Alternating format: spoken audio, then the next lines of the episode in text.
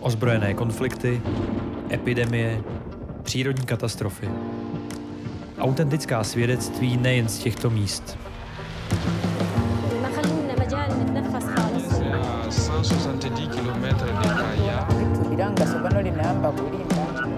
Posloucháte podcast Lékařů bez hranic. Mlčení zabíjí. To byly vlastně tři spojené tábory po každý po 30 tisících lidech.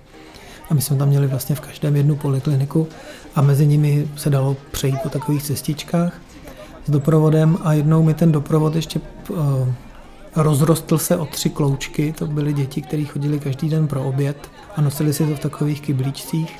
A cestou byl jeden bambusový most, který měl hodně řídkou strukturu, takže oni se přes něj báli chodit tak jednoho jsem vzal za ruku, že ho převedu a než jsme ten most přeběhli, tak mě za tu ruku drželi, držel další a za druhou ruku ještě jeden a celý ty dva kilometry se mě nepustili. A už to, že jdou k cizímu chlapovi, který je bílej a je o dvě hlavy větší než všichni ostatní v tom táboře, eh, je taková ztráta těch jejich eh, obraných mechanismů a zároveň obrovská důvěra v lidi, co mají na sobě tyhle ty naše vesty lékařů bez hranic. A hm, pak mě nechtěli pustit pak prostě chtěli si mě odvést sebou domů a tak to bylo hrozně moc silný. No. Stanislav Havlíček je farmaceut. Mezi lety 2007 a 2011 byl prezidentem České lékárnické komory. V roce 2011 zastával také funkci víceprezidenta Svazu lékárníků Evropské unie. V roce 2016 se přidal k Lékařům bez hranic a odjel na svou první misi, a to do Jižního Súdánu. Tam strávil půl roku. Poté ještě vyjel na mise do Bangladéše a dvakrát do Jemenu. Lékárník na misích zabezpečuje množství léků, ale například i zdravotnických prostředků nebo tzv. chirurgických setů. Jak vypadá práce lékárníka v podmínkách, kde působí lékaři bez hranic? A jestli se vůbec liší nějak od té práce, kterou odvádíš tady v Česku? Hm, liší se úplně jako nebe a dudy. Je to úplně něco jiného, protože většina lékárníků v těch eh, rozvinutých zemích tady v Evropě, u nás v Čechách, pracuje v lékárně v kontaktu, přímo v kontaktu s pacienty, že jim vydává léky na recepty, případně jim je připravuje. To v těch našich projektech v těchto zemích vůbec není. Eh, tam je lékárník spíš šéf té lékárenské logistiky, má na starosti ten tým, s pacienty přijde do styku jenom když on sám chce, a nebo e, výjimečně, když jsou to nějaké, nějaké komplikované případy, co se týče terapie. Takže je to úplně něco jiného. A prakticky, když jsem měla první misi, tak jsem si to vůbec nedovolil představit, co tam jako lékárník budu dělat. Můžeš nám přiblížit víc to, jak tvůj jeden konkrétní den třeba vypadá? Každý je jiný, protože ač si naplánuješ cokoliv, tak ten den se vždycky stane něco, co ti ty plány prostě naruší. Takže každý ten den je jiný, ale v globálu začínáme v 8 hodin pracovat. Kluci, když přijdou do lékárny, tak kontrolují teploty, to, co je potřeba zaznamenat, zaznamenají. Zkontrolujeme mm, vlastně lednice, mrazáky a každý den vlastně jsme měli několik nemocničních oddělení, které přijdou s objednávkou na, na ten další týden, takže se připraví objednávka, to dělá ten místní tým. Moje role tam spočívá v tom, že mm, na základě těch objednávek eh, monitoruju spotřebu. Podle té spotřeby se pak vytváří objednávky k nám, zase to, to co já objednávám do lékárny. A mm, jednu z hlavních rolí, kterou jsem tam zastával, byla těsná spolupráce s lékařským týmem při očkování, protože my jsme v Jižním Sudánu měli jednak nedostatek různých vakcín a přebytek pacientů a bylo potřeba vymyslet nějaký systém, to, co dneska všichni tady znají z covidového opatření, že je potřeba teda pro každého pacienta nastavit dvě dávky, tak třeba na vsteklinu jsou to čtyři, takže když přišel někdo pokousaný psem, tak pro mě bylo zásadní dvě vakcíny mu vydat okamžitě a dvě uložit na příště, abych tyto vakcíny nespotřeboval pro někoho jiného, aby tenhle člověk, když už teda přijde za, za týden a pak za tři další týdny, tak aby tam ty vakcíny pro něj byly. A v mezidobí jsem musel samozřejmě sehnat jiný. A na jaké období si to plánoval, to zásobování? Tak obecně u těchto těch stabilních projektů, jako byl Jižní Sudán, a tak tam jsme objednávali vlastně dvakrát za rok, takže já objednávám na 9 měsíců po 6 měsících.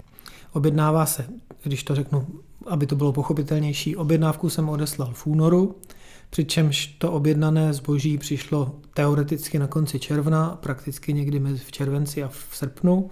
A tahle ta dodávka, která přišla, měla pokrýt dalších 6 měsíců a pro jistotu, protože s tím spožením se vždycky počítá ještě 3 měsíce rezerva. Takže devítiměsíční zásoba se objednává dvakrát za rok. Na těch dalších misích, eh, když to jsou projekty, řekněme, urgentní anebo ne tak stabilní, tak v Bangladeži se objednávalo prakticky každý měsíc, ale zase to doručení nebylo tak eh, předvídatelné. V Jemenu se objednává třikrát za rok na pět měsíců. Podle Světové zdravotnické organizace hadí každoročně ušknou více než 5 milionů lidí. Zhruba u poloviny z nich dojde k otravě hadím jedem. Na ně ročně umírá více než 100 tisíc z nich. Kvalitní a efektivní séra nejsou v řadě zemí dostupná nebo jsou příliš drahá. Hadí usknutí nejvíce hrozí v tropických a subtropických oblastech, kde se jedovatí hadi vyskytují endemicky. Ohroženi jsou především farmáři a obyvatele vesnických oblastí. Nejvíce případů lékaři bez hranic zaznamenávají ve Středoafrické republice, Etiopii nebo Jižním Súdánu. V poslední zmíněné zemi si byl i ty stando.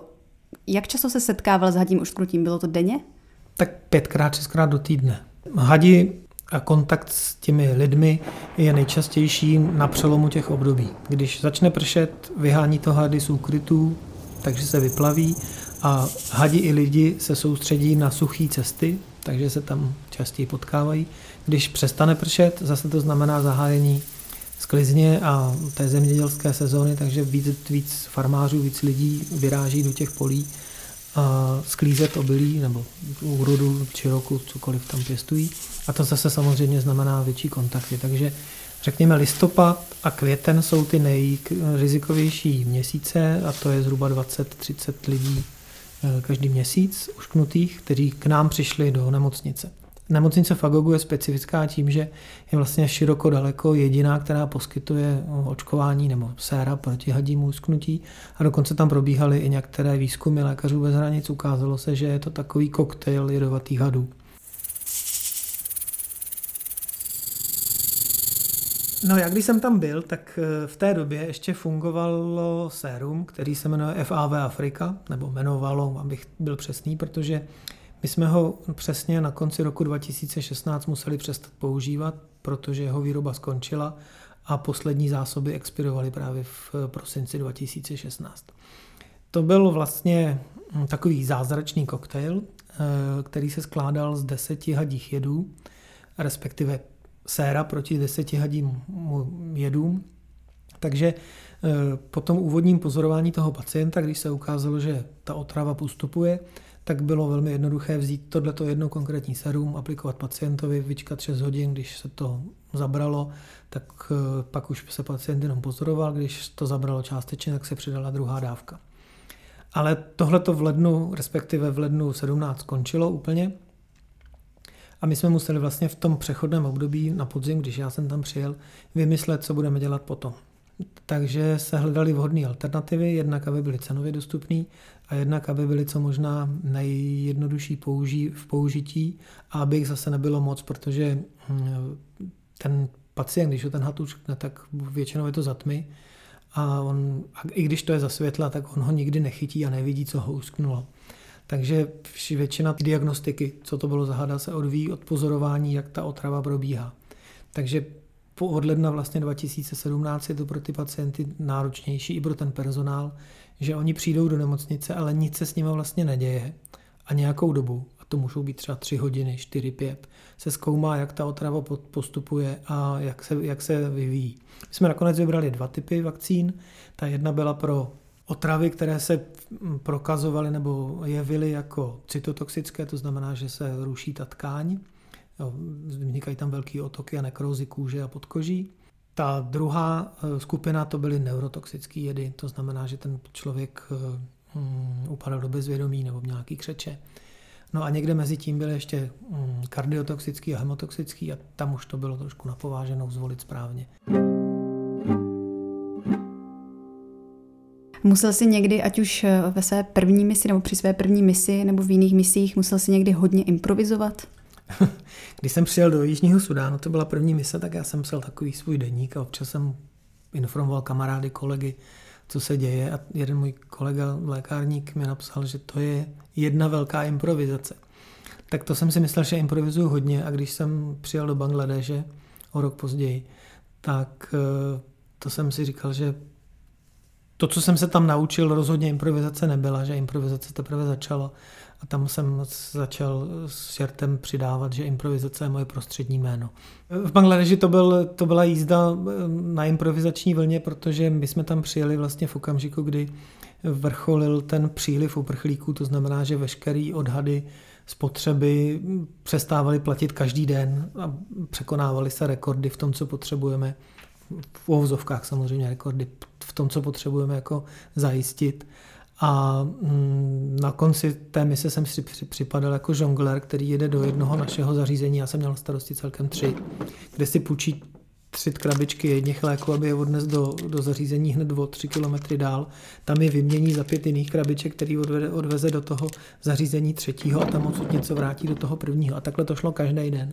Takže to byla obrovská improvizace. No. Fakt jsem si připadal, že žongluju s tabletama, že místo toho, co dělám na běžný misi, že dávám po krabičky po 100 tabletách nebo po tisíci někde i, tak tady jsem rozvážel opravdu jednotky, aby vydrželi ten konkrétní den a do druhého dne jsme sehnali něco dalšího.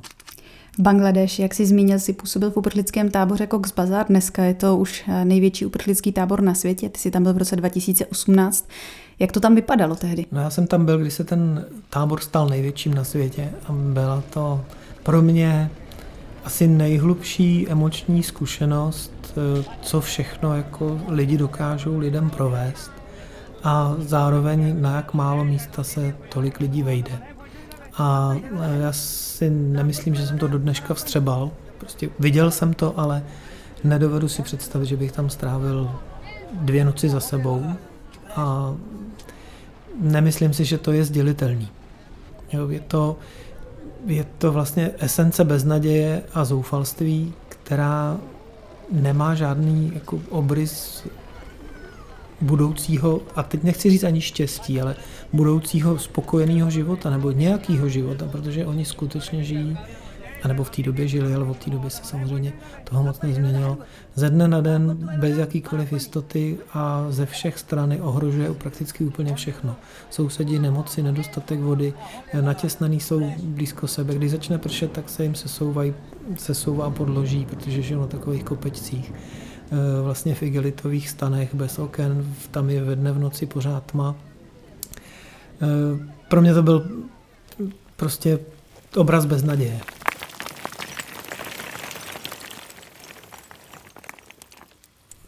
Jednou jsem naštívil nějakou rodinu právě toho našeho tlumočníka, eh, takovou sekci, kde vlastně žili všichni sousedi z té jeho původní vesnice. A tam jsem slyšel vyprávění nějakého tety, která vypadala na 80, ale možná i nebylo 50. Ta vyprávěla, že přišla o tři syny, že jí byl teda jenom ten čtvrtý, který je vlastně sám, je to vy, vyloženě nebo významně patriarchální kultura, takže ona má po těch starších synech nevěsty s malými dětmi, jedno byl kojenec, dvě byly batolata.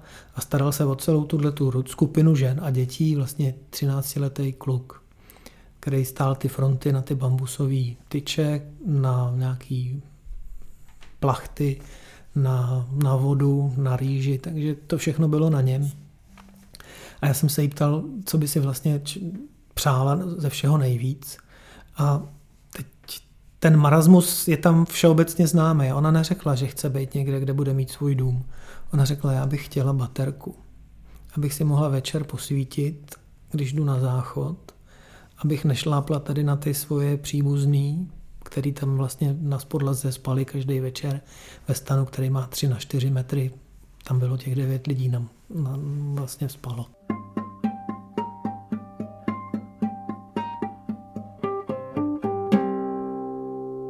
Liší se něčím ta práce lékárníka přímo v konfliktní válečné oblasti od těch ostatních misí? Je tam něčeho třeba mnohem větší nedostatek než jinde? Dá se to vůbec takhle srovnat? Nedá se to tak srovnat, protože každý ten projekt má odlišnou strukturu toho sortimentu. Zatímco v Jižním Sudánu léčí malárii a většinu mých zásob tvoří antimalarika, případně výživa pro, pro podvyživené děti, tak v traumacentru mám zase převahu antibiotik a chirurgických věcí a, a sterilních roušek a, a zástěr jednorázových pro ty chirurgy a chirurgických setů. Takže ten design toho projektu přeturčuje sortiment. V každém tom projektu ale se vyskytují specifické věci, kterých se prostě nedostává. Tím, že AGOK vlastně byl taky v zásadě chirurgický projekt, a nemocnice měla velkou část chirurgie s porodnicí, stejně tak jako traumacentrum v Jemenu, tak tou nejčastější chybějící věcí z těch zdravotnických materiálů byla žlutá kanila. To jsou novorozenci, který potřebují nějakou eh, nitrožilní kanilku, tak ta žlutá je prostě standardní velikost pro malé děti. A ta nebyla ani v Agoku, ani v, ani v Jemenu, protože se to prostě nedá odhadnout, jestli těch porodů bude 30 za měsíc nebo 200. V Jemenu zase specifikum, eh, není tam pitná voda, není tam sladká voda, ani pro lidi, na tož užitková, takže většina vody se získává odsolováním. Technologie v Jemenu eh, je letitá, protože se tam dlouho válčí, nejsou tam žádné investiční pobídky, tak i ty technologické centra pro ocelování mořské vody eh, nejsou úplně moderní, takže ta voda je slaná. Ne moc, ale slaná je. To znamená, že když se sterilizují nástroje tak a, a koupou se v té vodě a mejí se, tak to znamená, že rezivý. I když jsou nerezový, prostě slaná voda je ničí. Takže e, třeba ve srovnání s Jižním Sudánem ten set v Jemenu vydržel polovinu té doby. Takže s tím je třeba taky počítat. Když máte ale tabulky, že ten set vydrží tolik a tolik operací a tolik a tolik operací máte provedeno a zjistíte, že, ten set, že jste vypotřebovali dva ty sety, tak je to prostě něco, s čím se dopředu nepočítá bez znalosti těch domácích podmínek a to se ukáže časem. Ještě mě k tomu napadá, představuji si, že stejně jako v běžných našich lékárnách i na misích si musel sám eh, jako lékárník léčivo připravit a takzvaně hovorově řečeno namíchat.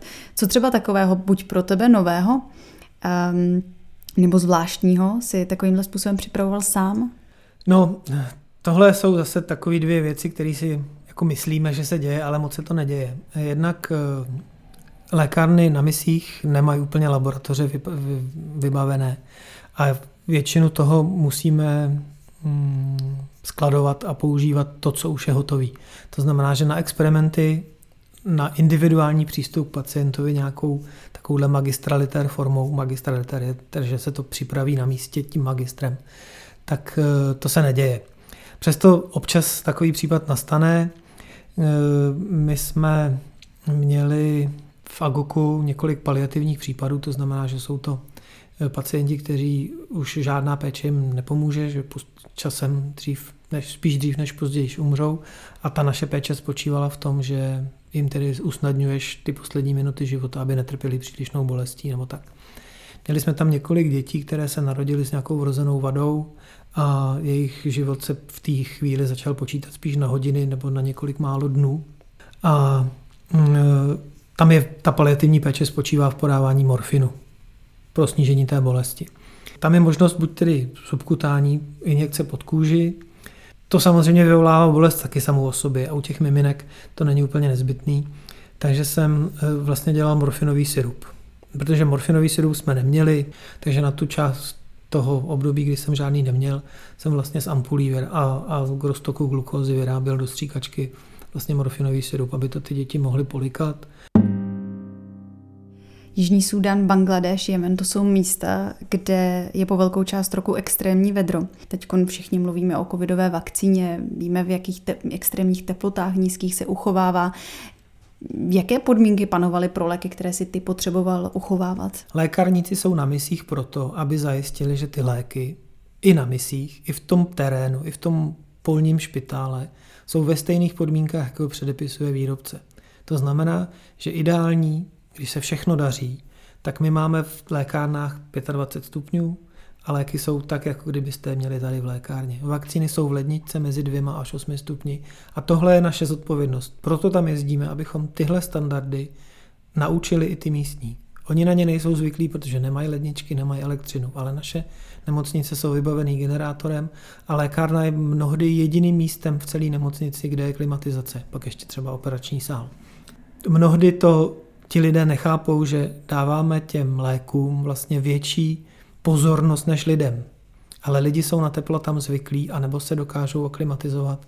Když vystavíme teplotám léky, tak ztrácí účinnost, to znamená, že ohrožujeme ty lidi v sekundárním fázi. Takže léky skladujeme tak, jako bych je skladoval doma, a to je největší náš boj, aby lékárna měla stejný přísun elektřiny jako zbytek nemocnice, protože bez ní prostě ta nemocnice bude fungovat hůř.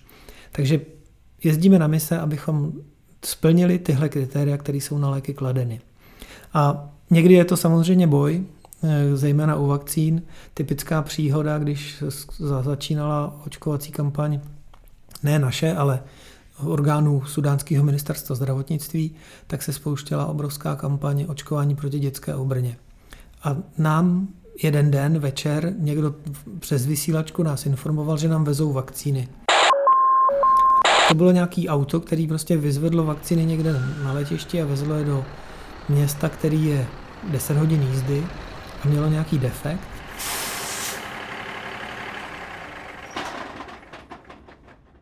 A věděl ten řidič, tak až byl zodpovědný, že ty vakcíny prostě nedoveze, že je musí někde vyskladnit, nechat přeložit, vybavit tím pasivním chlazením, to jsou takový zmražený destičky, icepack se to jmenuje.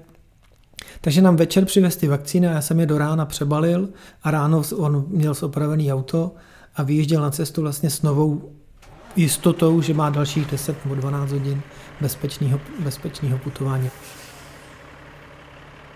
Říkal jsi někdy, že by se chtěl vrátit i na místa, na kterých jsi byl předtím, jako Jižní Sudán nebo Bangladeš? Říkám si to pořád. Eh, s troškou nadsázky říkám, že bych tam strašně rád jel jako turista. Až tam, tam bude všechno v pořádku, až abych navštívil moje kluky, kamarády, abych k ní mohl přijet na návštěvu, jako domů, aby oni mohli přijet za mnou na návštěvu, abychom se mohli vlastně kamarádit v míru a ne jako v humanitární pomoci třeba ten můj přímý eh, kolega, přímý podřízený a vlastně šéf lékárny, tak eh, on trvale bydlí v Sana, což je ta severní oblast. Pracoval na jihu v Moka a vlastně jenom díky tomu, že ta země je rozdělena nějakou válečnou čárou, tak eh, jsme nemohli naplnit to jeho pozvání, abych se přijel podívat k němu domů, do k jeho rodiny, k jeho rodině. A to, ozvání, to pozvání se pořád jakoby opakuje. Stejně tak já mám spolužáka z jménu z vysoké školy, a ten mě psal, že je od Moka jenom asi 70 kilometrů, ale je pro něj mnohem obtížnější dojet tam navštívit mě, než dojet mě navštívit do České republiky. Původně jsem se tě chtěla zeptat na to, co ti mi se vzali a dali. Na to, co ti dali, už si mi asi odpověď dal. Přátelství. Přátelství lidí, který si tam poznal. Je ale něco, co ti mi se vzali nějakým způsobem? Já si to nemyslím. Eh, já odpovím trošku na něco jiného, jo, protože eh, často se na besedách, třeba děti ve školách nebo i, i lidi, když mám nějakou besedu pro veřejnost, tak se ptají, jestli jsem se potkal s nějakou kulturní bariérou, společenskou bariérou, nepřátelstvím, prostě nějakou takovouhle věcí. A já jim většinou říkám, že jo, potkal jsem se s ní, když jsem se vrátil zpátky do Čech. Takže to, co mi vzali, ale zároveň je to obrovský dár, že svět není takový, jak nám ukazují média. Že to, co vidíme v televizi, jsou jenom prostě úseky života tam v těch zemích, ale v zásadě zatím je vždycky schovaný plnohodnotný život spousty lidí, kteří tam prostě žijou a musí tam žít. A nevybrali si to, aby žili ve válce. Chtěli by mír. A tyhle ty předsudky, tak těch jsem se strašně rád zbavil. Je ale na druhou stranu i něco, co si přeješ, abys na misi někdy nezažil? Ne, eh, ne, že bych to zažil rád, ale myslím si, že je to potřeba, že, je to potřeba, že tenhle ten kontakt s realitou a někdy až jako s brutální realitou je potřeba k pochopení, že ten svět je takový, jaký je a že ho hezkým i ošklivým dělají jenom lidi a že je potřeba na to myslet. A, a konec konců my jezdíme na mise s lékaři bez hranic a jedno to moto, jedno to základ, ten základní pilíř je podávání svědectví a kdybych to nezažil, tak to nemůžu říct dál. A já možná nebudu mluvit s lidma, kteří můžou něco změnit, ale ty, kteří to uslyší ode mě, to možná budou moc říct těm, kteří by mohli něco změnit. Své svědectví si předal i v dnešním podcastu. Jeho hostem byl Standa Havlíček, který s Lékaři bez hranic byl již na čtyřech misích. Tento díl připravili Tereza Haniaková a Zdeněk Chaloupka. Poslouchejte náš podcast i příště. Ozbrojené konflikty, epidemie, přírodní katastrofy. Nevíme jistě, zda slova dovedou po každé zachránit život, je ale více než jasné, že mlčení zabíjí. Poslouchali jste podcast Lékařů bez hranic.